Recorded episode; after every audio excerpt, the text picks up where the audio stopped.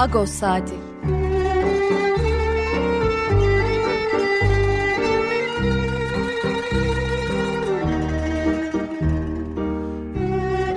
Haftalık Agos gazetesinin penceresinden Türkiye ve dünya gündemi. Agos'un mutfağından haberler, söyleşiler, olaylar.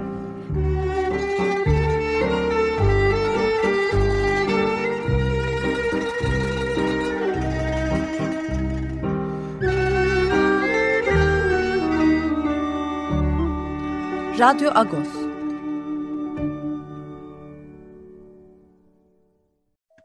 Evet, Radyo Agos'tan günaydın. Parilus, ben Yetver Tanzikyan. Bu hafta size ben yardımcı olacağım. Hangi şarkıyla başladık? Hemen onu anons edeyim. Ana Alcaide, İspanyol bir müzisyen, şarkıcı, aynı zamanda keman icracısı. Onun Luna Sefardita isimli şarkısıyla başladık. Luna Sefardita, bu aralar Sefarat Kulüpleri dizisiyle beraber Sefarat müziğini biraz daha öne çıkarıyoruz programlarda. Bu da Sefaratların İspanyol'dan gidişine dair bir şarkı. Ana Alcaide'yi daha önce de sık sık çaldık Radyo Agos'ta, zaten hatırlayacaksınız. Evet, bu hafta neler var programımızda? Birazdan Fakrateş dükkanında haftalık olan sohbetimizi yapacağız.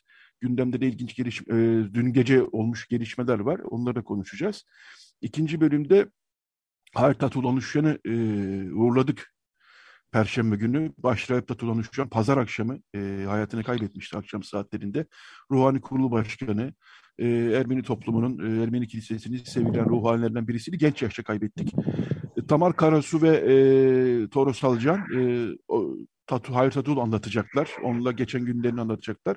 Son bölümde de dolar 10 lirayı geçtik, 11 lirayı da geçti neredeyse. Ekonomist Güldem Atabay'la dolardaki yükselişi, daha doğrusu Türk lirasındaki düşüşü ve ekonomide bizi nelerin beklediğini konuşacağız. Gazetemizin manşetinde ise başrahip Tatul Onuşyan'ın kaybımız ve Salı günü Ermenistan-Azerbaycan sınırında yaşanan çatışmalar vardı. Çatışmalar Rusya'nın araya girmesiyle de neyse ki sona erdi. Ermenistan tarafından bakıldığında ise Azerbaycan'ın çatışmadan ziyade Azerbaycan'ın sınır ihlalleri söz konusu. Bunları zaten sık sık gazetede işliyoruz. Ben Pakrat abiyi daha fazla bekletmeyeyim. Pakrat abi günaydın Parlus. Günaydın Parlus. Bu son açıklama hakikaten çok anlamlı oldu. Çünkü Anadolu Ajansı halen Ermenistan'ın saldırıları diyerek veriyor haberi.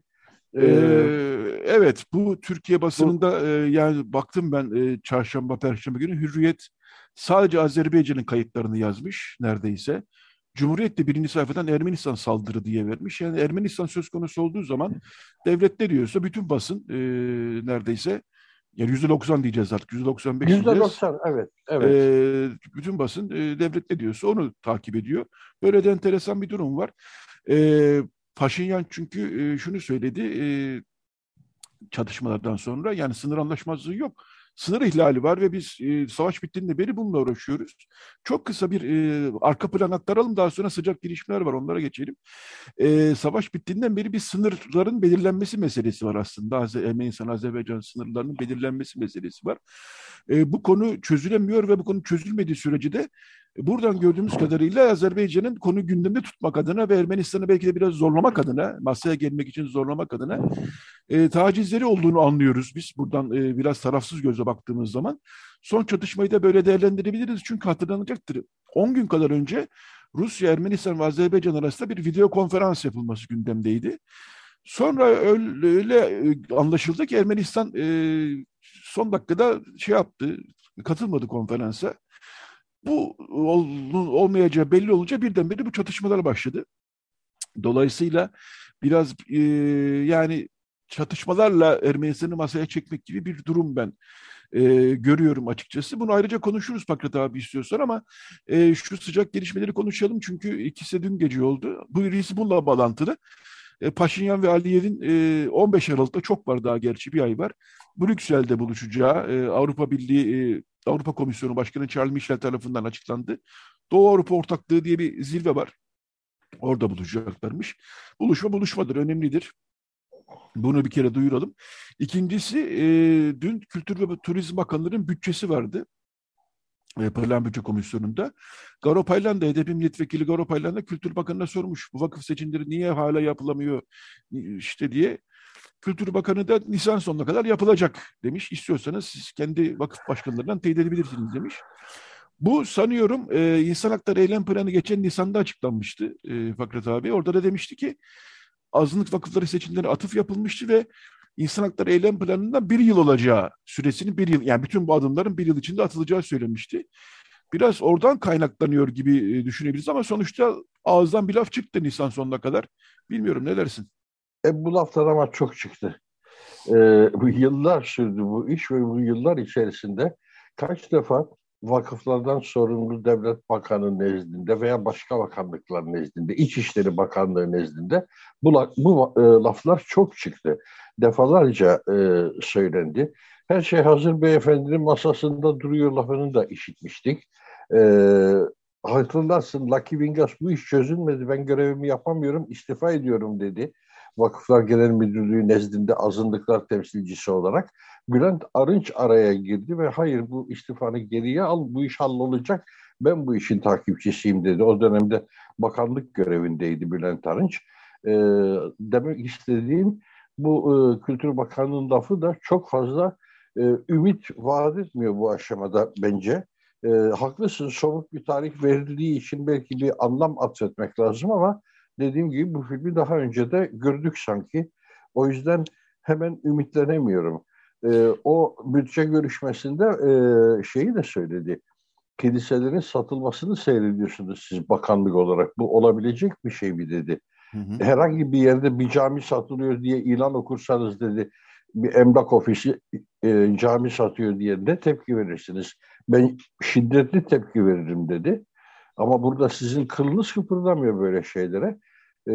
Bu da anlamlı bir eleştiriydi. Bursa'dan ve Mardin Artuklu'dan 2 tane satılık kilise ilanını örnek gösterdi. Turizm yatırımlarına uygun satılık kilise. Turistik otel mi yapacakmış? Yani kiliseyi ne yapacakmış turizm yatırımlarına uygun derken? Sonra şeyi söyledi. Malatya'daki kilisenin niye kültür merkezi olduğunu, niye kilise olamadığını sordu. Hı hı. Tabii o soru biraz iki yönlü bir soru olarak sorulmalı. Kilise yapıyoruz, alın dediklerinde İstanbul'daki Patrikhane ne tepki koyacaktı? O da soru işareti.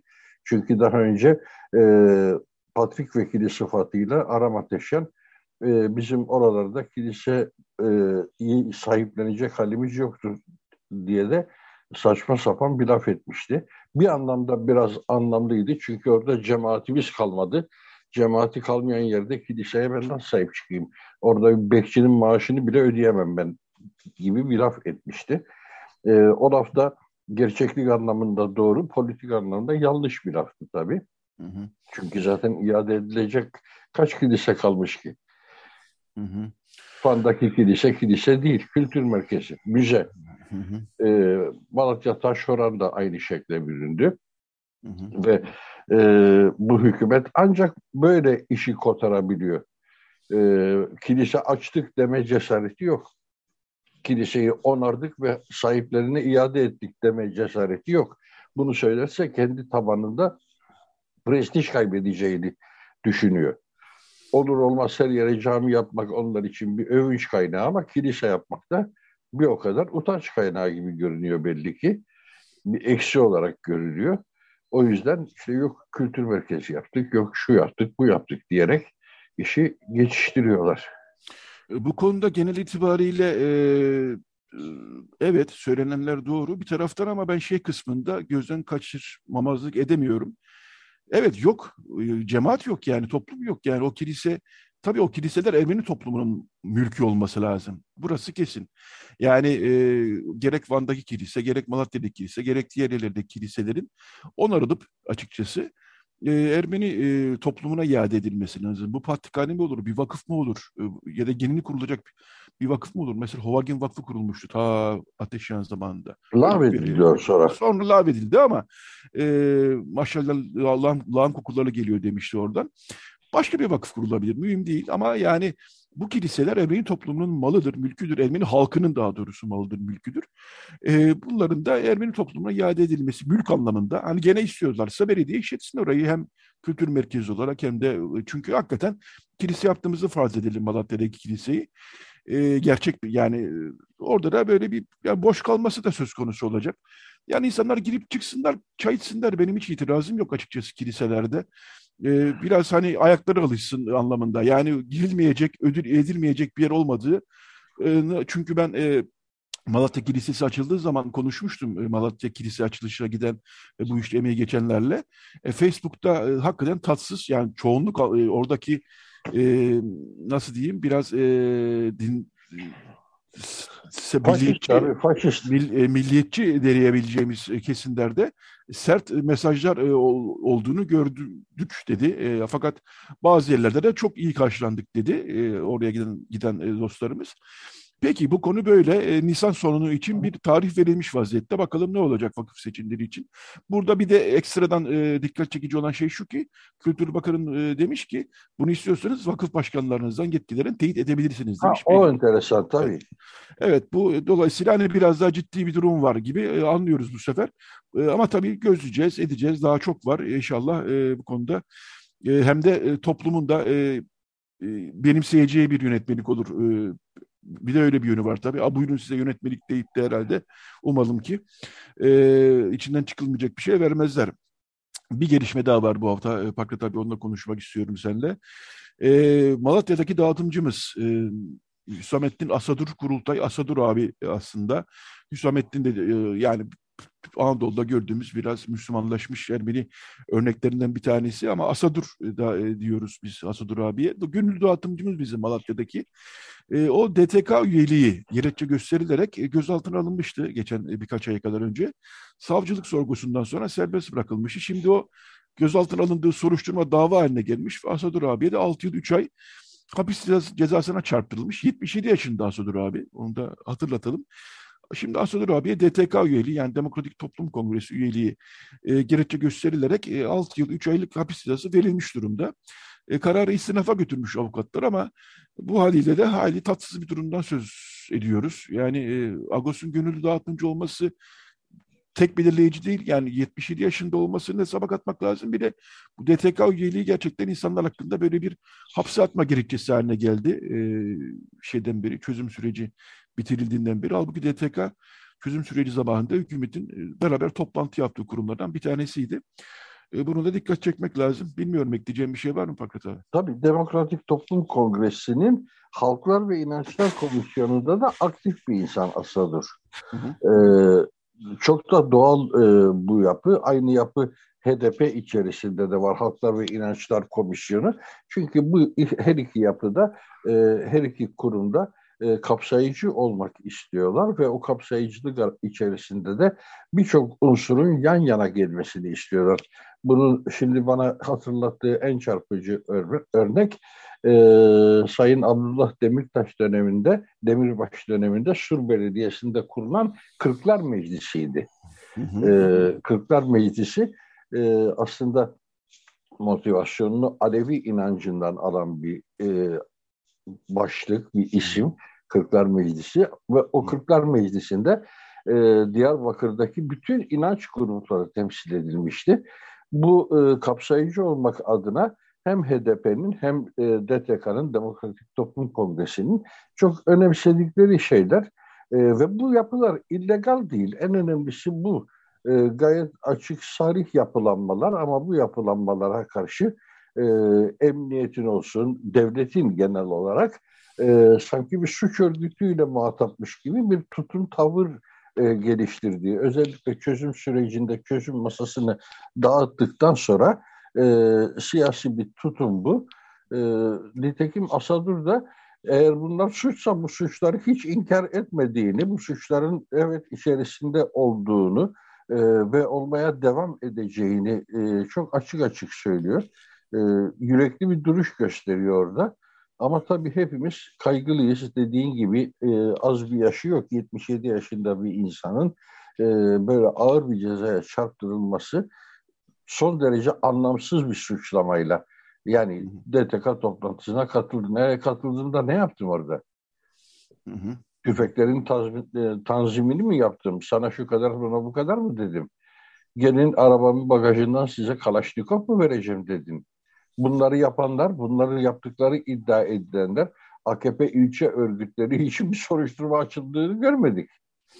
Açık açık evet. 15 Temmuz günü otomatik silahları artık Ordu'dan devşirilen, şuradan devşirilen otomatik silahları ilçe örgütüne taşıyanlar, ondan ona teslim edenler, arabaların plaka numaralarıyla, saatiyle ortaya konduğu halde bunlar hakkında bir soruşturma açıldığını görmedik.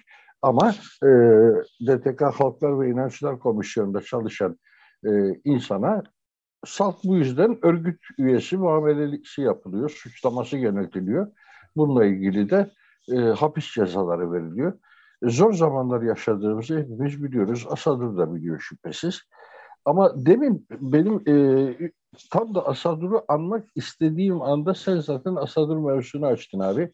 Hı hı. Dedik ya Malatya'da cemaatimiz yok. O cemaatimiz yok meselesi bize Diyarbakır'da yanıldığımızı gösterdi.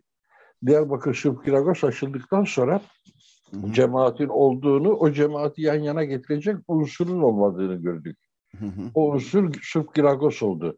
Hı-hı. Malatya'da da niye Taşoran olmasın? Hı-hı. Çünkü senin de söylediğin gibi Müslümanlaşmış, kimliğinde Müslüman yazıldığı halde aslında Müslümanlıkla hiç ilgi kurmamış olan Ermeniler var. Tabii çok yoğun Müslümanlık yaşayanlar da var. Müslümandan çok Müslümanlaşmış olanlar da var. Ama bunu sadece bir etiket olarak taşıyıp aslında Hristiyan inancını, Ermeni kimliğini bilinçte tutan insanlar da var. Ve bunlar için o yapıların açılması bir anlamda bir ev işlevi görüyor. O evde birbirlerini bulabiliyorlar. Bunu da göz önünde bulundurmak lazım. Evet, bunları konuşmamız lazım uzun uzun açıkçası ve gündeme getirmemiz lazım. Gerçekten Anadolu'daki Ermenilerin nüfusu, yapısı, Müslümanlaşma konusu, Müslümanlaşmış Ermeniler konusu zaten başlı başına bir saatlerce konuşulacak bir dosya. Dolayısıyla bunu da yeni geldiği zaman böyle parça parça konuşuruz. Çünkü bir girersek hakikaten saatler sürer, örnekler, vakalar derken hayli şey yaparız. Yani program ayırmak lazım dolayısıyla buna. Son 1-2 dakikaya geldik bu bölüm için. Son 1-2 dakikada da senden çünkü ikinci bölümde Hayır Tatullu'yu anacağız. Senin de sanıyorum var değil mi? Anıların Hayır Tatullu'ya Fakret abi. Tanırdın yani. Var tabii. Hayır Tatullu'ya anılarım var. Daha doğrusu Hayri Tatun'un sınıf arkadaşı olan benim çok yakın arkadaşlarım, dostlarım var, kardeşlerim var. Onlardan ötürü Hayri Tatun'u bilirim. Hı hı. Ve Hayri Tatun benim için ilginç bir kişilikti. Daha lise yıllarındayken yani lise son sınıfta falan tanırdım Hayri Tatun'u. Ve o dönemden de hep çok olgun bir insan izlenimi bırakmıştı bende. Hatta aşırı olgun yani arkadaşları 18-19 yaşındayken o 35 yaşında bir iş adamı görünümündeydi her zaman. Hı hı. Örneğin arkadaşları ders kitaplarını sırt çantalarında taşırken Hayri Tatun James Bond çantada taşırdı böyle. Hep takım elbise giyerdi. Lacivert takım elbise. Şimdi o haliyle gözümün önüne geliyor. Hayri Tatun'la şüphesiz ki anlaşamadığımız pek çok konu vardı. Dünya görüşlerimiz birbirlerine hiç uyumlu şeyler değildi. Ama buna rağmen konuşabildiğimiz bir insandı. Diyalog kurabildiğimiz bir insandı. Tartışabildiğimiz sırasında bir insandı. O anlamda da ben çok üzülüyorum. Genç yaşta kaybettik. Nispeten genç diyelim. Çünkü biz yaşımızı aldıkça artık belli bir yaşın üstündekilere genç diyoruz. Gençler onlara hiç de genç demeyecektir. O ayrı mesele. 66 doğumluydu Hayri Tatun. Evet. Bana göre tabii gençti ama 55 yaşında genç diyoruz. Yani, erken bir veda diyoruz. Erken bir veda evet. Onu da burada hayırla analım. James Bond çanta konusu yalnız benim ekleyeceğim bir şey var. Hayri Tatun'da biz aşağı yukarı kuşaktaş sayılırız. Ya, o 66 doğumlu, ben 69 doğumluyum. Bizim ortaokul, lise yıllarımızda bir James Bond çanta modası vardı. O modadan etkilenmiş olabilir. Bizim sınıflara bir sürü insan O böyle hatta şifreli çantalar vardı. Yaşı yetenler hatırlayacaktır. Siyah, evet. siyah böyle şifreli çantalar vardı. O şifreleri falan hatta insanlar kurarlardı. Çılak çılak diye açılırdı o James Bond çantalar. İçinden işte ders kitapları falan çıkardı. Bu 84-85 tam 83 de olabilir. Yani o 80'den 2.83'ten sonra 87'ye kadar müthiş bir modaydı. Kimi uydu bu modaya, kimi uymadı. Bizim sınıfta da Pangal Terimli Lisesi Bulgaryan'da 40 kişilik bir sınıftık. Yarısından fazlasına James Bond çanta vardı. Onu yani birdenbire başlayıp birdenbire biten bir moda oldu aslında o. 2-3 sene sürdü ama Hartatul'da muhtemelen o modaya kapılmış olabilir Fakret abi. Olabilir. Ama diyorum lacivert takı böyle bir şeyle gezerdi abi. Bunun içinde hiç görmemiştim onu. Evet. Peki bu bölümün sonuna geldik. Çok teşekkürler Fakret abi. Rica ederim. Haftaya tekrar buluşmak üzere diyoruz. Aradan sonra Tamar Karasu ve Toros Alcan'la da Hayır Tatul'u konuşacağız. Teşekkürler Fakret abi. Kolay gelsin sana. Rica ederim. Sana da kolay gelsin Yetver. Teşekkürler. Evet, bir şarkı arası. Arno Babajanyan Ermeni toplumunun önemli bestekarlarından bir tanesi. Onu 11 Kasım 1983'te kaybetmiştik. Sovyet Ermenistan'dan bahsediyoruz. 11 Kasım 1983'te kaybetmiştik. Besteci, piyanist. Hem klasik müzik hem de caz, yani birçok türde besteler vermiş birisi. Şimdi Arno Babajanyan'ın cello ve piyano için iki parçasını dinleyeceğiz. Cello'da Aram Talalyan, piyanoda da Juliet Vardanyan olacak. Bu güzel melodiyi dinleyelim. Daha sonra bir reklam arası, daha sonra Radyo Agos devam edecek. Radyo Agos. Evet, Radyo Agos devam ediyor. Bu bölümde geçen pazar günü, 14 Kasım pazar akşam saatlerinde kaybettiğimiz Başrahip Tatul Onuşyan Ruhani Kurulu Başkanı, ki Hayır Tatul deriz biz. Hayır Tatul'u anacağız. Perşembe günü de cenaze töreni vardı Kumkapı'da. Geniş bir halk katılımı olduğunu söyleyebiliriz. Tamar bu hafta da zaten yazılarla Gagos gazetesinde onu andık. Tamar Karasu şu an hattımızda. Günaydın Tamar, Parlus. Parlus, günaydın. Perşembe cenazeye de gittin sen ama bu hafta yazın da var Ağustos'ta. Onu yazılarla da uğurladık. Şöyle başlayalım istiyorsan. Senin epey bir şeyin vardı. Hem çalışma anlamında hem sohbet anlamında. Hı. Nasıl tanıştınız?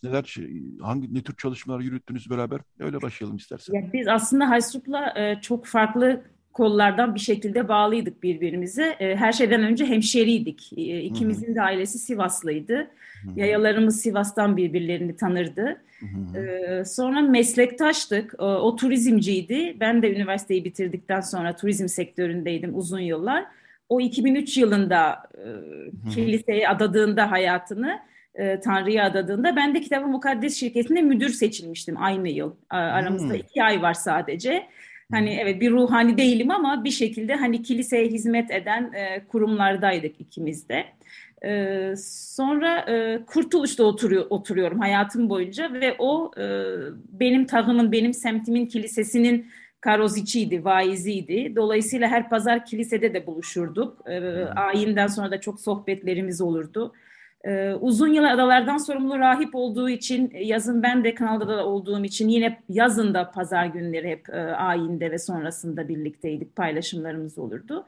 Son olarak da Patrik seçiminden sonra Saak Badriyark'ın atamasıyla Kitab-ı Mukaddes şirketinde Ermeni Kilisesi'ni temsilen yönetim kurulumuzdaydı. Ve bir vakıf kurduk biz Kitab-ı Mukaddes şirketi olarak. O vakfın da hem kurucu üyesi hem de başkanıydı. Bu korona yüzünden ne yazık ki çok fazla istediğimiz şeyleri yapamadık ama bir araya geldik ve çok çok destek olmuştu kuruluş aşamasında ve sonra. Şimdi bunları dili geçmiş zaman konuşuyor olmak gerçekten çok çok garip yani, hani Perşembe o törende bulunmak. Yani en son onunla Van'da birlikteydik. Ahtamar ziyareti planlandığı zaman ona söylemiştim, hani o zaman gerçi korona tehdidi bayağı bir azalmıştı ve kalabalık gidilmesi planlanıyordu ama sanki benim içime doğmuş, Haysuk dedim, bak biletlerimi alıyorum. Yani uhdum var benim, adağım var ve bu sene çok gitmek istiyorum Ahtamar'a dedim. Kapanırsa, halka kapalı olursa beni bir şekilde heyetle götür lütfen dedim. Tamam, sen merak etme dedi. Ve hakikaten de öyle oldu yani, halka kapalı olacağı açıklandı. Ama ben biletlerimi önceden aldığım için o ekibe dahil olmuştum. Hani o Van'da onun o sanıyorum son Badaraydı muhtemelen, son Karozuydu emin değilim ama orada hani o seyahatte birlikte çok paylaşımlarımız oldu. Hani orada da hani o yorgun bedenini görüyorsun. Beden yorgun ama ruh böyle hareket etmek istiyor. Her şeye dokunmak istiyor. Hani o koranın örtüsünün duruşundan, üstüne konan şamdanına kadar hani hasır bırak bunları yok ama hani çok o titizliğini herkes biliyor. Mükemmelliyetçiliğini herkes tanık. Gerçekten büyük hassasiyetle her şeyle ilgilendi. Karozunu verdi orada. Hani güzel bir karozdu da. O günün ayeti şeydi, Yuhanna'dan okundu. Işık dünyaya geldi ama insanlar ışık yerine karanlığı sevdiler. Ayeti üzerine vaaz verdi.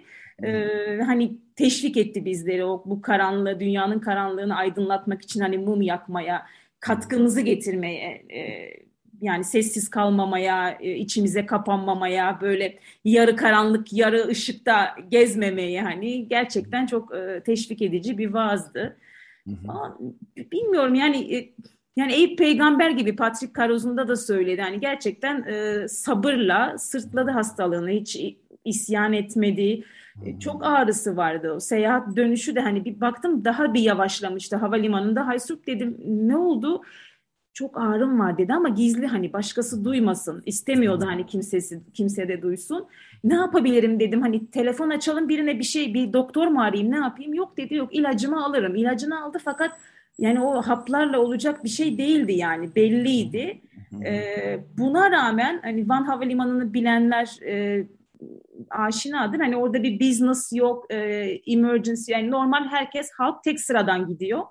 Dedim Haysur, konuşayım yetkililerle ve siz bu kuyruğa girmeyin dedim. O kimlik gösterip geçeriz ya havaya, uçak bölümüne, bekleme salonuna. Hayır dedi ve inatla ve ısrarla yani o kuyruğu da ayakta öyle sıradan insanlar gibi hep beraber birlikte bekledik yani. Evet, bunlar çok hani mütevar çok açıklıyor karakterini biraz. Evet. Karakterini. Evet. Sen de söyledin yani, şunu da altını çizmek lazım. Sadece ruhanilik, yani işte kilisede vaizlik gibi ya da ruhani kurul başkanlığı gibi işler değil. Senin de az önce bahsettiğin gibi bir sürü hiç bilmediğimiz yerde işte komisyon üyeliği, orada bir faaliyet, burada bir faaliyet. Evet. Neredeyse elinin ulaşabildiği her yere, yayın faaliyetleri, kurslar. Yazıları vardı, köşe yazıları vardı. Yani o pazar günü kiliseye geldiğinizde zaten hani genelde kilisede ayin bitince yani insanlar dağılır evlerine. Hani biraz muhabbet edersiniz, gidersiniz ama Şehriköy Kilisesi'nin bahçesi öyle olmazdı yani. İnsanlar beklerdi Aysul'un çıkmasını sohbet etmek için. Ve hani oradaki o profil çok ilginçti. Yani her model insan, hani yaşlı tantikler de olurdu, genç çocuklar olurdu, lise öğrencileri, tabii öğretmenliği de olduğu için onun farklı okullarda, hani Mahiteryan'da, Esayan'da yani öğrencilerle de ilişkisi çok iyiydi. Hani zaten cenazesi de biraz onu yansıtıyordu. Aslında burada belki yani ne hissettim orada, hani Haysurp'un Yebiskobos olmayı istiyordu ve hak ediyordu, bunu hepimiz biliyoruz. Evet. Yebiskobos gibi sanki uğurlandı ama hani bir sıradan bir ruhaninin cenazesi gibi değildi, katılımcı profiliyle olsun.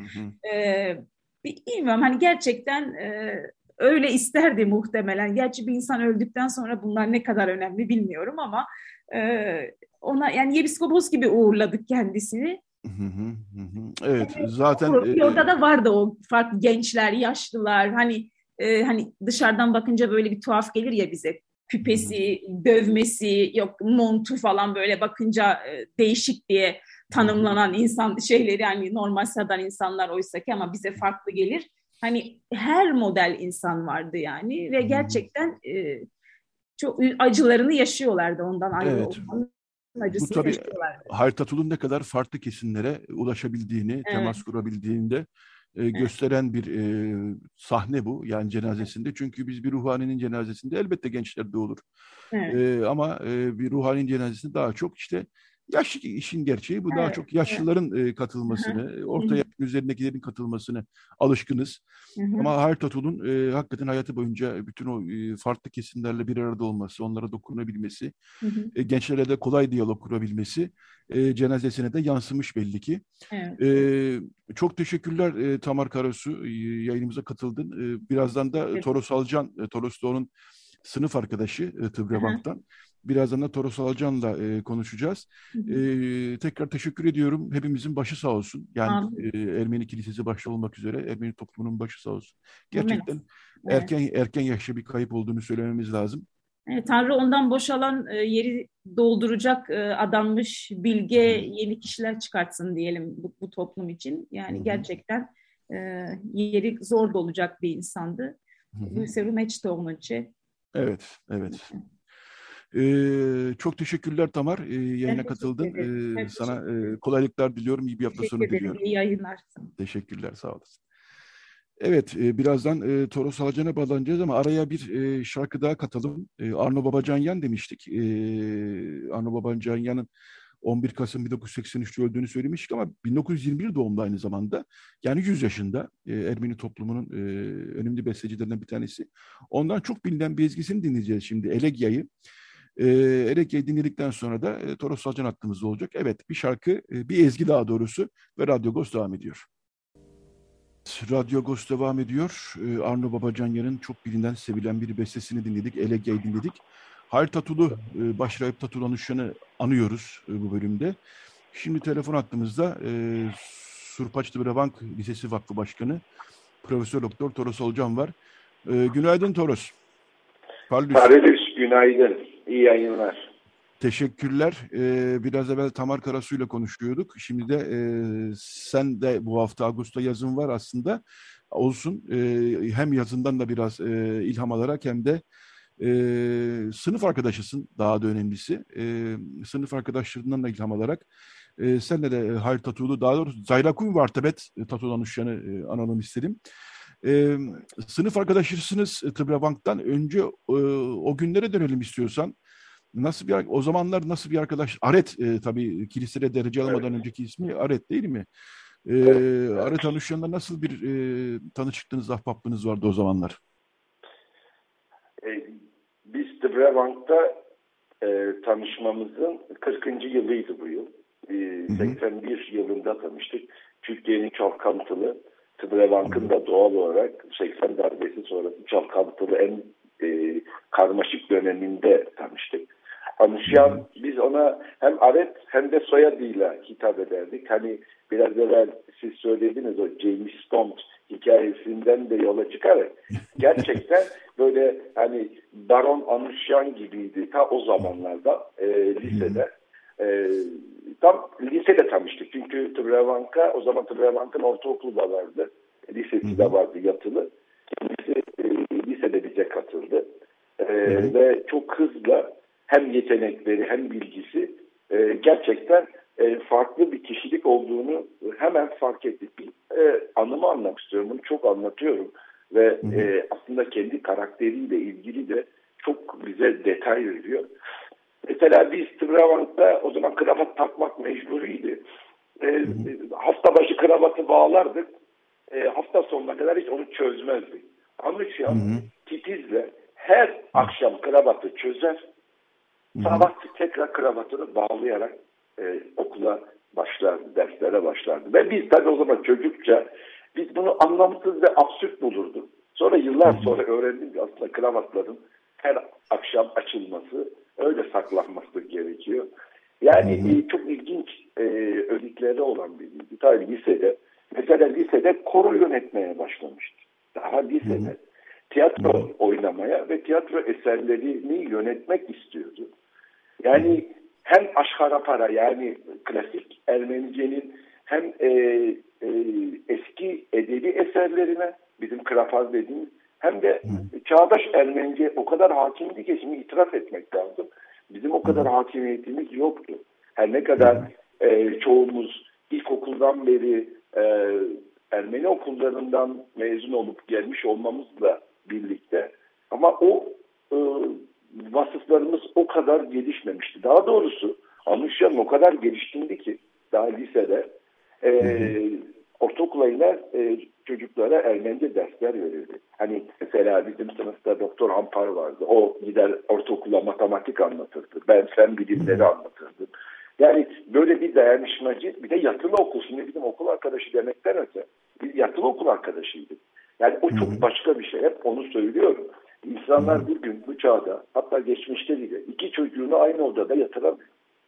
Bizler 20-25 kişi 11 sene aynı koğuşta yattık, aynı yemekhanede, aynı sınıfta birlikte olduk. Tabii bu paylaşım yani benim söylediğim şekliyle belki biraz abartılı oluyor ama sosyolojik bir kardeşlik düşüyor. Belki genetik olmuyor ama yani bir kardeşlik, gerçek anlamda bir kardeşlik. Yani acısını, mutluluğunu birlikte hissetme ve ondan 40 yıl geçse bile en ufak bir azalma olmaması.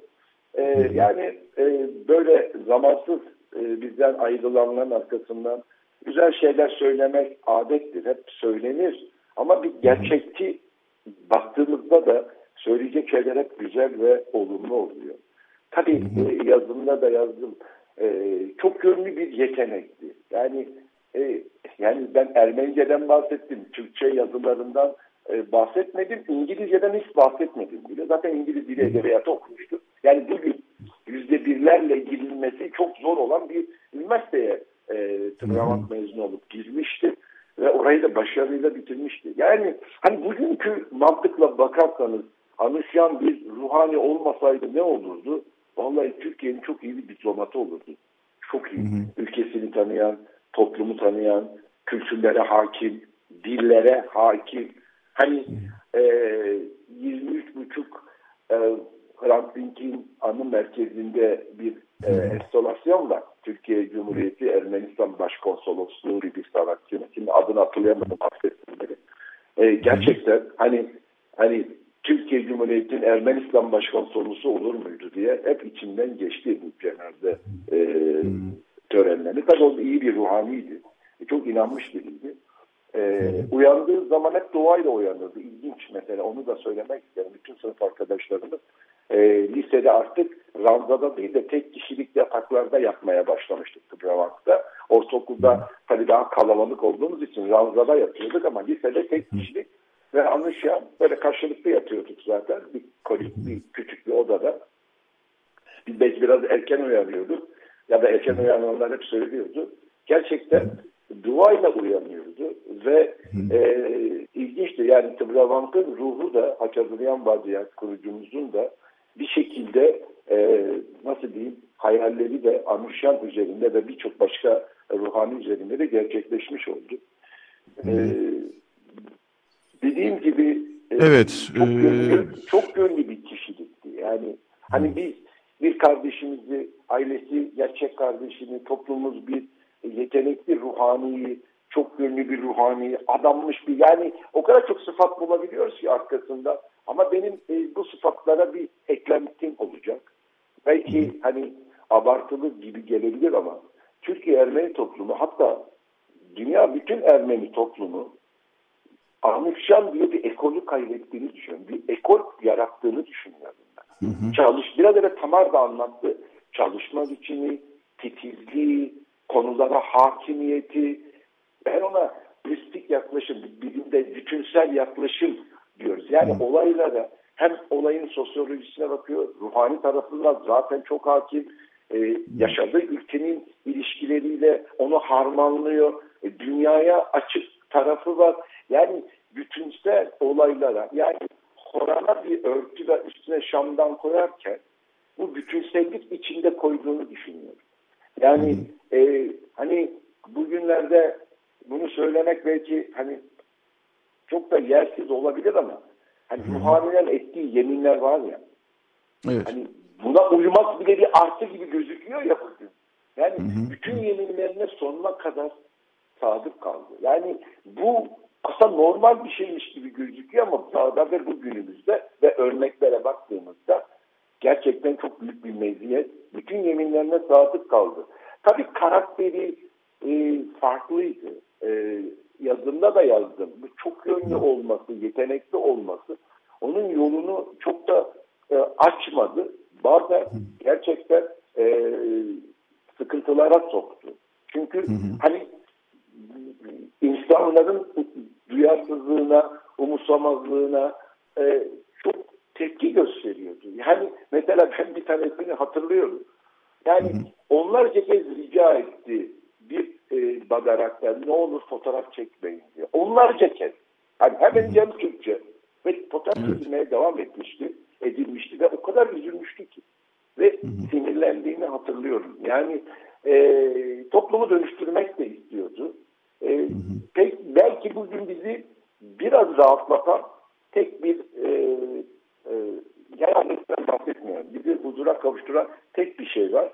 Tabii ki gerçekten hak ettiği şekilde uğurlandı ve uğurladı. Ama bana göre daha önemli bir şey. Anuşan bildiği gibi yaşadı. Bu çok değerli bir şey. Bu toplumda süper egonun baskısıyla, toplumsal baskılarla herkes bir şekilde yaşantısında ödünler veriyor. Yüreğinden geçenleri söyleyemeden hayatını devam ettiriyor, öyle sonlandırıyor. Anlaşılan bu konularda yani gıpta ettiğim arkadaşlarımdan, kardeşlerimden, dostlarımdan biriydi.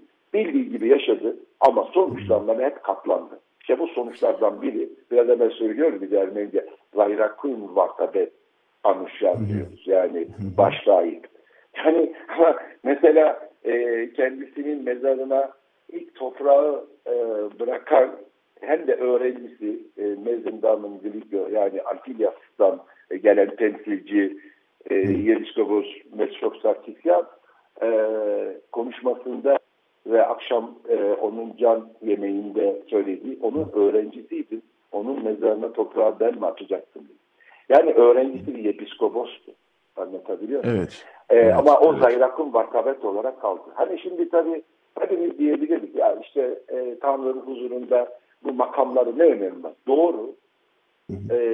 Kendini Tanrı'ya adamış, toplumuna adamış insanlara yani Yepiskopos desen ne olur? Vakabet desen ne olur? Önemli değil. Gomidas da vakabet olarak hayatını sona yani yaşadı ve öyle son buldu hayatı. Ama tabii biz belki yüzlerce Yepiskoposu hatırlamayacağız ama Anuşyan'ı hatırlayacağız. Ama benim bir tabii eleştirim var. Yine yazımda da söyledim. Tabii makamlar önemli değil. Yani benim dünya görüşümde hiç önemli değil. Önemli olan ürettikleri hizmetler, insanlara dokunduğunda o insanlarda yarattığı etkiler. Fakat madem böyle bir makam var, makamlar var, o zaman herkes vakabet kalsaydı. Niye? Yepiskoposlar var, arkepiskoposlar var. Var. Madem bu makamlar varsa Anuşyan bunları hak etmediği söylenebilir mi? 12 senedir bu yani hani bizim bilimsel jargonla dosyası şeyi hazır olan bir atamanın 12 sene yapılmamasını hangi vicdan, hangi yürek, hangi bahane anlatabilir ki? Yani bu da bizim çok büyük acımızdır, sıkıntımızdır ama buna neden olanların acısı bu aslında. Bizim hani sonuç bizi acıtıyor ama yani en kibar deyimiyle çok üzgünüz. Ama Tamar da söylediği ama toplum, halk ve tabii ki bugünkü patrikhanemiz de ona bu saygıyı gösterdi. Dediğim gibi resmenler önemlidir ama halkın nasıl algıladığı çok daha önemli. O yüzden Anuşyan bizim gerçekten hani şahsına münasır bir dostumuz, bir kardeşimizdi. Evet, ışıklar içinde olsun. Işıklar içinde uyusun. Astrozo Kildusa böyle diyelim. Çok teşekkürler Toros Alcan. Yani bu bölümün süresi bu kadardı. Şimdi evet, birazdan reklamına gitmemiz. Çok teşekkür ederim andığınız için Anuşyan'a. Ben teşekkür ederim yayına katıldığınız için. Bütün Sıbravank camiası adına da buradan bütün topluma, başta patrikhanemiz olmak üzere bütün halka, çocuğumuzdan, demin söylediğim yayalarımıza, dedelerimize kadar hepsi orada hazır bulundular. Onu uğurladık. Umarım onun bu ekolüne layık yeni insanlar kimsemiz yaratır. Hep birlikte bunu sağlamak için çalışmalıyız. Teşekkür ederim. Evet, yürekten katılıyoruz. Çok teşekkürler Toros Alcan yayına katıldığın için. Kolaylıklar diliyorum. İyi bir hafta sonu diliyorum. İyi yayınlar. Teşekkürler. Sağ olun. Hoşçakalın. Hoşçakalın. Evet, bu bölümün sonuna geldik. Böylece şimdi bir reklam aramız olacak. Daha sonra ekonomist Güldem Atabay'la dolar meselesini konuşacağız. Bu hakikaten yakıcı bir konu olmaya başladı. Sözü ben çok uzatmayayım. Hemen reklamlara bırakayım. Reklam dönüşü birlikte olacağız. Radyo Agos. Evet, Radyo Agos devam ediyor. Bu bölümde dolar meselesi diyoruz ama bu bir kriz aslında. Doların yükselmesi, sadece doların yükselmesinden bahsetmiyoruz. Bunun yansımaları var. Ona yol açan nedenler var. Dolar yükselmesinin yol açtığı başka nedenler var. Bunlar hakikaten detaylı biçimde konuşabileceğimiz konular hakikaten. Bu bölümde ekonomist Güldem Atabay konuğumuz. Günaydın Güldem Hanım, hoş geldiniz. Günaydın, merhabalar. Nasılsınız? İyiyim, teşekkür ederim. Benim ekonomik gazeteciliği yaptığım dönemden de tanıdığım, bildiğim ve o zaman çalıştığım kanallara sık sık konuk ettiğimiz değerli bir isim Güldem Atabay. Sağ olun yayına katıldığınız için. Şimdi ben tabii gazeteciliğini yaptım bu işin. Ekonomist değilim, iktisatçı değilim, akademisyen değilim. O da bir süre yaptım zaten. Çok uzun süre yapmadım. Ama yine de takip etmeye çalışıyorum kendi aklımın yettiğince. Şimdi... Şöyle bir duruma karşı karşıya kaldık. Bu herhalde son 1-2 yıldır aşağı yukarı var. Yani AKP 2002'den beri hükümetti ama yakın zamana kadar piyasa kurallarına mümkün mertebe uymaya çalışan, yakın zaman derken bir 5-6 yıl öncesinden bahsedelim belki. O zamana kadar piyasa kurallarına mümkün mertebe uymaya çalışan, yine farklı yollara sapan ama genelde serbest piyasa, global piyasa, rekabetçi piyasa kuralları içerisinde gerek bilhassa Batı ile ilişkiler konusunda kalmaya çalışan bir manzara vardı. Fakat ne zaman Cumhurbaşkanlığı sistemine geçtik, yani tek adam rejimi diye tarif edilen sisteme geçtik, o zaman da bir ekonomi politikalarında bir nasıl tarif edeceğimi de bilmiyorum ama bir buralardan ayrılma söz konusu ki serbest piyasa kurallarını ayrıca tartışabiliriz ama şimdi konumuz o değil. Merkez Bankası'nın bağımsızlığı artık sıfırlandı. Merkez Bankası'nın bağımsızlığı diye bir şey kalmadı ki dünya ekonomi piyasaları için önemli bir şey bu. Merkez Bankası ne kadar bağımsız? Daha doğrusu kurumlar ne kadar bağımsız? Yani denetleme kurumları, rekabet kurumları, bütün bu kurumlar ne kadar bağımsız diye buna bakılır. Böyle bir bağımsızlık hiçbir kurum için kalmadı zaten ama Merkez Bankası için daha önemli bir şey bu. Hiç kalmadı. Sürekli Merkez Bankası başkanları değiştiriyor ve şöyle bir şey gelişti. Yani faiz sebeptir, enflasyon sonuçtur diye Cumhurbaşkanı Erdoğan tarafından bir argüman geliştirildi. Bunun ben kendi adıma çok doğru olmadığını düşünüyorum ama sanıyorum şöyle bir şey var, bilmiyorum, çok kısa konuşup sözü size bırakacağım. Yani 2008'deki global kriz artık sona ermek üzere ve global kriz döneminde Amerika Merkez Bankası'nın ve Avrupa Merkez Bankası'nın piyasalara saçtığı eurolar ve dolarlar geri çekildi. Dolayısıyla dolar yükseleceği aslında biraz belliydi. Fakat biz dolar yükselsin diye kendimiz ayrıca adımlar attık sanki Türkiye olarak. Aynen öyle. Elimizden geleni de yapıyoruz ve yapmaya devam ediyoruz. Bu uzunca sayılacak girişten kusura bakmayın. Sözü hemen size bırakıyorum.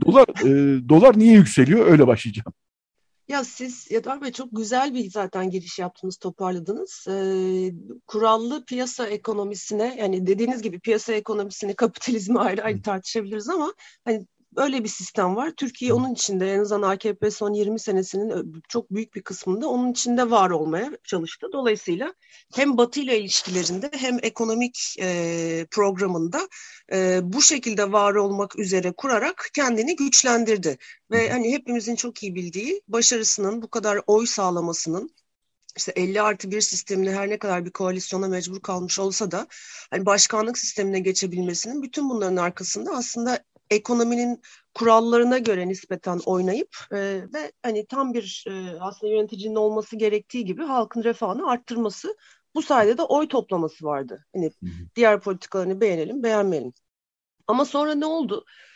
Bu geldiğimiz bugünleri açıklamak çok kolay değil. Yani onun başka bir psikolojisi var ama en azından 2008-2009 küresel finansal krizden bu yana biraz daha hani mantıklı bir şekilde analiz edip yol değişimlerini tespit etmek mümkün. İşte bunlardan bir tanesi dediğim gibi bu büyük dünya kriziydi. Faizler çok hızlı düştü ve çok ucuz bir para dünyaya salındı. Sadece Fed değil, Avrupa Merkez Bankası da Uzak Doğu'daki büyük merkez bankaları tarafından. Bunun tabii tam da Türkiye açısından IMF programının bitmiş olduğu, işte böyle IMF'den Türkiye'nin ya da Erdoğan'ın o zaman işte parlamenter sistem başbakan, etrafı henüz daha işte Fethullah Gülen'le yolları ayrılmamış kadrolar, onu oraya taşıyan kadrolar var. O dönemde o mezun olmanın verdiği güçle tekrar doğru işler yapılırken bu ucuz para yavaş yavaş ekonomi politikalarının kalitesini bozmaya başladı. Hı hı. Yani çok uzun sarmak istemiyorum ama önemli dönemeçler var burada. 2008 ile 2013 arasında böyle işte ucuz paranın çok güzel geldiği, burada işte özel sektörün büyüyerek büyümenin güçlü olduğu, işsizliğin düştüğü, işte ucuz para ve bu sermaye akışıyla beraber TL'nin güç kazandığı böyle bir güzel bir ekonomik dönem geçti. Hani bunun kendi içinde elbet tartışmaları detaylı yapılabilir ama hani karşılaştırma açısından o dönem güzel bir dönemdi. Sonra işte bizim Gezi'yle denk gelen ama aslında oradaki doların hareketinin işte tabii ki Gezi direnişiyle alakası olmayan Fed'in yani Amerikan Merkez Bankası'nın para politikasındaki ilk değişim sinyalleri gelmeye başladı. Ve o zaman çok sert bir şekilde piyasalara bu genişlemeci sürecini bitireceğini ve faiz arttırma sinyallerini vermeye başladı. Hı-hı. İşte orada zaten ilk bozukluklar başladı Türkiye açısından da. İşte TL değer kaybetti. Hı-hı. O kaybetme sürecini aslında 2013'e, 2000 hatta 2015'e kadar çekmek mümkün. Ha, ne oldu? Fed bu adımları çok hızlı bir şekilde atamadı ama biraz daha parasal sıkılaştırma gerçekleşti. Hı hı. O dönemde işte hükümetin para politikası yine kısmen mantıklı ve düzenli giderken ekonomi politikalarında bu ucuz paranın geldiği, bu özgüvenin arttığı, işte yatırımların yavaş yavaş şekil değiştirmeye başladığı bir döneme girdik maliye politikası açısından da. Uzun lafın kısası hani işte 2015 oldu. Bu 2015'teki işte bu darbe denemesiyle zaten bir politik olarak bir korku geldi. Bu arada dünyada hala işte küresel likiditenin bol olduğu, faizlerin çok düşük olduğu, enflasyon sorununun yaşanmadığı dönemler. Dolayısıyla ne yapılsa, hangi hatalı politika izlense, hangi hangi adım atılsa ve kendilerine doğru yavaş yavaş artık işte faydayı kendilerine doğru, ülkenin faydasından kendilerine doğru çevirmeye başladıklarında bunun ekonomik sonuçlu olarak maliyetleri yüksek olmadı. Çünkü para bol, para ucuz, ne yaparsanız yapın bunlar yansımıyor. İşte bizde barometre biliyorsunuz dolar TL ya da TL dolardır. O tarafta bu hatalar yansımadığı bir dönem. Sonra bu işte darbe girişimiyle bu korkular, işte FETÖ'yle yolları ayırma, yavaş yavaş bu nasıl diyeyim artık hani ruh sağlığında bozulmalar, böyle oradan darbe gelecek, buradan darbe gelecek derken işte sistemin değiştiğini gördük ve gücün konsolide olduğunu gördük tek bir yerde. Sizin girerken çok güzel anlattığınız gibi girişte kurumları aşındığı bir 2018'den hızlıca bir döneme girdik. İşte hukukun aşındığı, insan haklarının aşındığı, sağlık sisteminin aşındığı, eğitimin kalitesinin bozulduğu derken işte bu süreç içinde bu bol para, yapılan hataların maliyetlerinin olmaması piyasa tarafından çünkü işte küresel döngü gereği işte bu yandaş müteahhitler, yollar, bu özgüven nasıl olsa biz buradayız derken artık yavaş yavaş işte bu maliyetlerin ortaya çıktığı bir dönemdeyiz. Maliye politikasında ve para politikasında çoklu hedefler vardır. Bunlar işte büyüme olduğu kadar siz de çok iyi biliyorsunuz. İşte büyümeye, enflasyona, işsizliğe, işte cari açığa, dış dengeye, işte ihracata, ithalatı düşürmeye, yapısal reformları yaparak işte verimliliği arttırmaya vesaire odaklanılır. Ama Cumhurbaşkanı Erdoğan varlığını o kadar büyümeyle eşleştirdi ki bu nüfus yapısı gereği sanıyorum. Büyüme odaklı politikalar çok daha odağına girdi. Böylece işte son dönemlerde enflasyonla kontrol kaçtı. Fakat bu büyüme odaklının girmesinin sebebi de tabii özellikle IMF'den ayrıldığımız 2008 yılından öteye aslında bir dünya değişirken özellikle küresel finansal krizle bu değişimin bu iktidar tarafından yakalanamamış, bunun değişimin altındaki dinamikleri kavrayamamış, buna uyum sağlayamamış bir sürecin de sonu aslında bu. Yani artık politika üretemeyen iki tane dünya krizi geçti. Bir tanesi 2008-2009, bir tanesi işte pandemi geldi geçiyor, yavaş yavaş geçiyor ekonomi tarafı. Buradaki değişimleri, buradaki dinamikleri kavrayamayan da bir hükümet söz konusu. Büyüme politikalarını, harcama politikalarını buna dayandırmak tabii ki etrafında oluşan, ben ona saadet zinciri diyorum. Biraz da hala her şeye rağmen %30'larda oyunu tutan o. Tepeden aşağıya doğru işte aktarılan ihaleler, onun ona verdiği para. Böyle bir kamunun, devletin kasasından faydalanma biçimi gelişti. Hani iş yapıyorlar ama biliyorsunuz hani 3 nokta. Evet. O düzen içinde böyle bir gerçeklikten kopuş çoğaldı. Sonra da işte bu darbe psikolojisiyle İşte bu kadrolar biliyorsunuz işte üniversiteler dağıtıldı, ordunun içi dağıtıldı, hukuk, hakimler içi dağıtıldı. Böyle bir o paranoyanın içinde diyeyim. Zaten sistem değişikliğini elde ettikten sonra kendine yakın çevreyi koymaya başladı. İşte asıl liyakat sorunu orada başladı. Şimdi Berat Albayrak dönemi, Berat Albayrak'ın hala aslında yönetimde olduğunu da bilmek, kavramak gerekiyor. Orada zaten Türkiye ekonomisi adına işte kırılma noktası orada başlıyor. Çünkü yanlış politikalar, böyle psikolojisi sağlıklı olmayan söylemler, işte hatırlıyoruz o dolar günlerini, işte bununla beraber böyle piyasayla kavga etme, yabancıyı buradan kovma, kovmak için işte hatırlayalım yerel seçimler öncesi swap piyasaları kapatıldı, oradan yabancılar kaçtı. Böyle bir içine kapanma, Türkiye'nin batıdan doğuya dönebilecekmiş gibi, halbuki ihracat pazarı asıl o tarafta gibi böyle bir inanç. Bunun kendi içinde yarattığı bir felsefe ve bence bir grupsal, bir hastalıklı bir iktidar kadrosu var. Özellikle saray etrafında diyeyim. Yani bunların bütün sonuçlarını, bütün bu hatalı politikaların sonuçlarını biz bugün yaşıyoruz. Yani dolar neden kaybeder, TL neden değer kaybeder, böyle Big Bang'den aldım geldim ama. Evet, evet olsun, iyi oldu çünkü yani bu bir günde olmuş bir şey değil. Yani bir değil, arka planı bir süreç, bir arka planı var bu işin. Şimdi bütün bunları biliyoruz ama bir taraftan da şunlar söyleniyor. İşte TL'nin düşmesini, doların yükselmesini tercih ediyorlar çünkü ihracatçıların işine geliyor. İki, böyle faizleri düşürüyorlar ısrarla, bütün piyasanın mantığının tam tersi hareket ederek faizleri düşürüyorlar. Çünkü konut piyasası durmuş vaziyette, konut satışı yok. İşte böylece konut faizleri düşmüş olacak. Böylece insanlar buradan kredi alıp konut alacaklar. Böyle 2-3 tane farklı görüşler var. Bunların bir tanesini siz geçen haftaki paraanaliz.com'daki yazınızda yazmışsınız. Okudum bunu. Aslında birinci açıklamayıcı iş insanları, yani üreticiler, sanayiciler çok da benimsemiyor. Çünü dolar arttıkça bizim girdi maliyetimiz de artıyor ve biz bu işten hiçbir şey anlamıyoruz. Yani kazandığımız kadar da borçlanıyoruz demiş Ostim galiba bir sanayici. Sizin yazınızı atıf yaptınız. Dolayısıyla birinci ihtimali çok anlamlı bulmuyor konunun muhatapları da.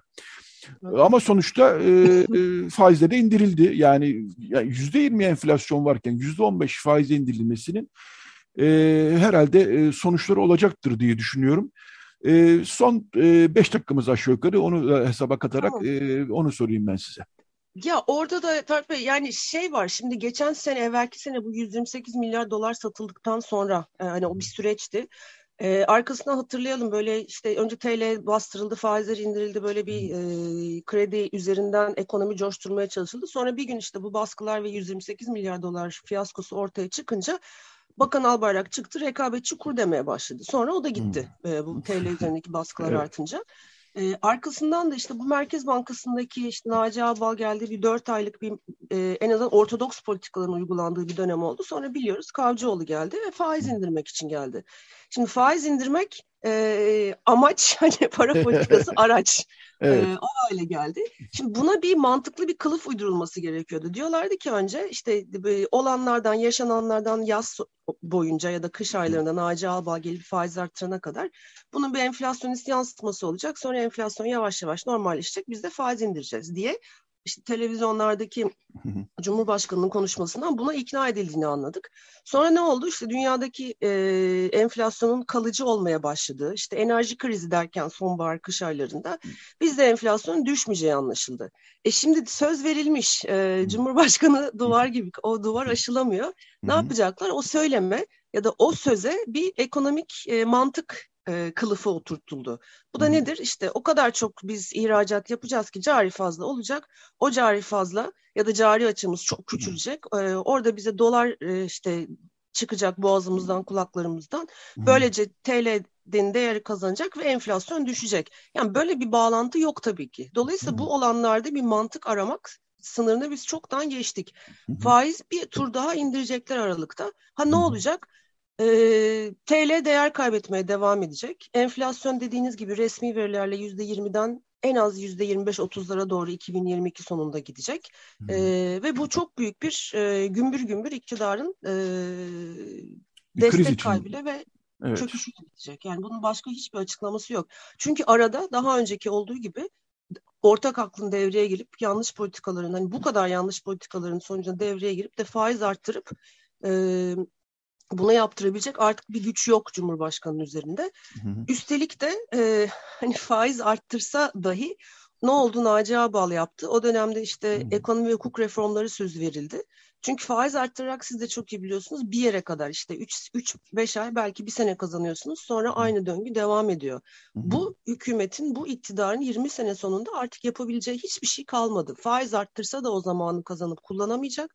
Faizi düşürse de şimdi o deneysel içinde ve bu ne yazık ki tam manasıyla ellerinde patlayacak bir süreç. Hı-hı. Erken seçim olursa ne âlâ, eğer 2023'e kadar ısrar edilirse hepimizi çok daha zor günler bekliyor. Yaşadığımız yokluk, yoksulluk ve yüksek enflasyon ve hayat pahalılığı açısından. Bunu hakikaten bizi ürpertiyor. Yani dar gelirliler, çalışanlar, yoksullar için çok sıkıntılı bir sürecin içinde olduğumuz çok açık.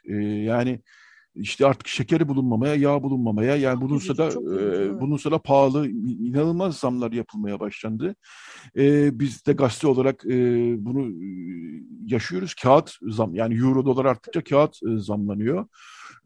Ya bu bize yansıyan kısmı, bir de kendi özel hayatımıza yansıyan kısmı var tabii. İşte markete gidiyoruz, artık 200 liradan 150 liradan aşağı marketten çıkılmıyor. Aldığınızda çok fazla bir şey değil aslında. Dolayısıyla bir ekonomik krizin içindeyiz, değil mi? Herhalde öyle bir şey demek lazım. Yani dün kimde gördüm, CHP'li birisi söylemiş, adını hatırlayamayacağım beyefendinin. Şimdi kriz biliyorsunuz, mesela 94 krizi, 2001 krizi böyle bir patlama şeklinde oluyor. Bu gerçekten böyle göstere göstere gelen ve uzun soluklu bir buhrandan geçiyoruz şu anda. Bu hani bunun gerçekten başka açıklaması yok. Çünkü kriz olur, bir takım önlemler alınır, işte hükümet değişir, böyle bir dalgalanır, yani bir sene bir şey olur. Arkasından devam edilir. Bu böyle o daha da kötüleşiyor, daha da kötüleşiyor, daha da kötüleşiyor. Çünkü hani ben hep aynı şeye bağlıyorum. Başkanlık sistemi çok yanlış şekilde kurgulanmış. Başkanlık sistemi genel olarak yanlış bir sistem olmasa bile bu şekli Türkiye için uygun değil. Bence zaten başkanlık sistemi Türkiye için uygun değil. Hani bu da ayrı bir tartışma konusu, hiçbir şey değil. Ve bu değişmeyecek. Bunun sorumlusu bugün yaşadığımız uzun soluklu buhranın neden bugünden yarına geçmeyecek? Neden işte dolar bu kadar değer kazandı, TL'ye karşı ihracat artışı işte işsizliği düşürmeye yaramıyor. Aksine sadece enflasyon yaratıyor neredeyse. Bütün bunlar işte artık bitmiş bir hükümetin ve yanlış bir sistemin bir araya gelip yarattığı korkunç bir tablo. Ve bunun bir an önce değişmesi gerekiyor. Çünkü bir nesil kaybediyoruz. Hı-hı. Çok önemli bir zaman kaybetti Türkiye son 7-8 yılda özellikle. Evet, gerçekten insanlar kara kara ne yapacağız diye düşünüyorlar, görüyoruz, fark ediyoruz. Yani biz de halkın, toplumun içerisinde yaşıyoruz. Yine de teknik olarak soracağım bu kısmını. Biz herhalde çok... olağan dışı bir gelişme olmazsa önümüzdeki birkaç ay mı artık neyse bilemiyoruz, seçime kadar belki de doların daha da yükseleceğini hesaplamalıyız galiba, değil mi? Yani doların daha da yükseleceğini, enflasyonun daha da yükseleceğini, dolayısıyla bu çalkantının süreceğini herhalde hesaba katmamız gerekir, değil mi? Ya şöyle düşünüyorum ben orada da. Şimdi Aralık ayında faizler gerçekten, faiz indirimi bitecekse, %15'ten %14'e gelecekse, işte biz bu 11,5 civarları bir yerlerde 1-2 ay duracağız gibi gözüküyor. Hani bu o kadar artık zor ki bir öngörüde bulunmak rakamsal, ama ben kafamdaki resmi anlatıyorum. Anladım. Ve çok hızlı değişebilir. O dönemde eğer gerçekten faiz indiriminin sonuysa, Cumhurbaşkanı Erdoğan bir sabah kalkıp hayır ben bunu 15 değil, yetmiyor işte krediler sizin dediğiniz gibi konut kredileri vesaire olmuyor, 12'ye istiyorum deyip de tekrar bu döngüyü başlatması orada biraz durur. Arkasından dünyaya bakmaya başlayacağız. İşte bugün ne konuşuluyor? Fed'in güvenilirliği konuşuluyor. Çünkü kalıcı olmayacağı dediği bir enflasyon biraz daha yüksek olmaya başladı. Fed'in işte tahvil alım programını Haziran ayında bitirip faiz artırmaya yıl sonunda başlaması yerine biraz daha erken bitirip yaz aylarında başlayacağı sinyalini vermesi anında burada tekrar bu ateşe benzin dökülmüş olacak. Yani burada kalmayacak TL 2022 içinde. 1-2 ay olan sakinlik yanıltmasın bence insanları. Bu politikayla Türkiye'de, bu akılla, bu para politikasıyla aynen devam edecek. Bu hani şunu da eklemek lazım. Asgari ücret, işte emekli maaşlarının düzeltilmesi doğrudur. Ama arkadan gelmesi açısından işe yaramaz. Zaten insanları bu duruma düşürmeyecek ekonomi politikalarının yapılması gerekir. Yılın ilk 3-4 ayında bu yapılan düzeltmeler %40-50 bile gelse eridiğini göreceğiz. Yani bu çok kötü bir döngüye girmiş durumdayız. İşin gerçeği bu. Gerçeği bu. Evet, tablo çok parlak değil. Yine de biz umudu politikamız gereği her zaman direnci korumak lazım. Evet, ama umut yani gerçekleşmesi için umutlu olmak için sebepler var. İşte anketler var, muhalefetin çalışmalarını görüyoruz. Çok farklı bir söylem içinde. İlk defa ben muhalefetin bu kadar tabanlı bir şekilde bir araya gelip ortak çalışma yaptığını görüyorum. Ekonomi için var, hukuk için var. İyimser olmak için sebep var ama hani bu değişimin arkasını sahiplenip, bu değişim gereğini sahiplenip arkasından koşmak gerekiyor. Çünkü gerçekten umutlu olmak için tek sebep bu değişimin arkasından yapılabilecekler. Peki, ekonomist Güldem Atabay konuğumuzdu. Çok teşekkürler Güldem Hanım, yayına katıldınız. Teşekkür ederim davetiniz için. Görüşlerinizi paylaştınız. Size kolaylıklar diliyorum, iyi bir hafta sonu diliyorum. Ben de size çok sevgilerle görüşmek üzere. Sevgiler, bilmukabele, sağ olun. Evet, Radyo Gos'un bu hafta sonuna geldik artık. Bir şarkıyla veda edeceğiz. Rejide Beren Baltaş yardımcı oldu bize. Araksia Gülizat yine çalıyoruz, seviyoruz çünkü. Sovyet Ermenistan'a döneminden bir halk sanatçısı. Ondan bir şarkı dinleyeceğiz. O şarkıyla kapatalım dedik. Halvet Sararı Süneri, yani dağdaki karlar eridi söylüyor ve oradan da bir güzel kıza yazılmış bir şarkı bu aslında. Geleneksel bir şarkı. Halvet Sareli Sünü diyoruz. Araksu Gülyazlar'ını dinliyoruz. Radyo Gos'tan herkese iyi bir hafta sonu diliyoruz.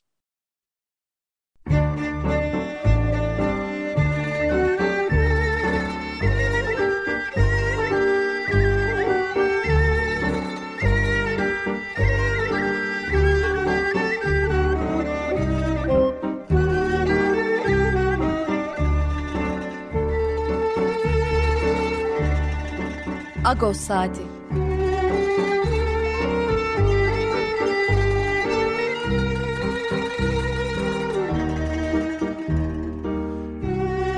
Haftalık Agos gazetesinin penceresinden Türkiye ve dünya gündemi. Agos'un mutfağından haberler, söyleşiler, olaylar.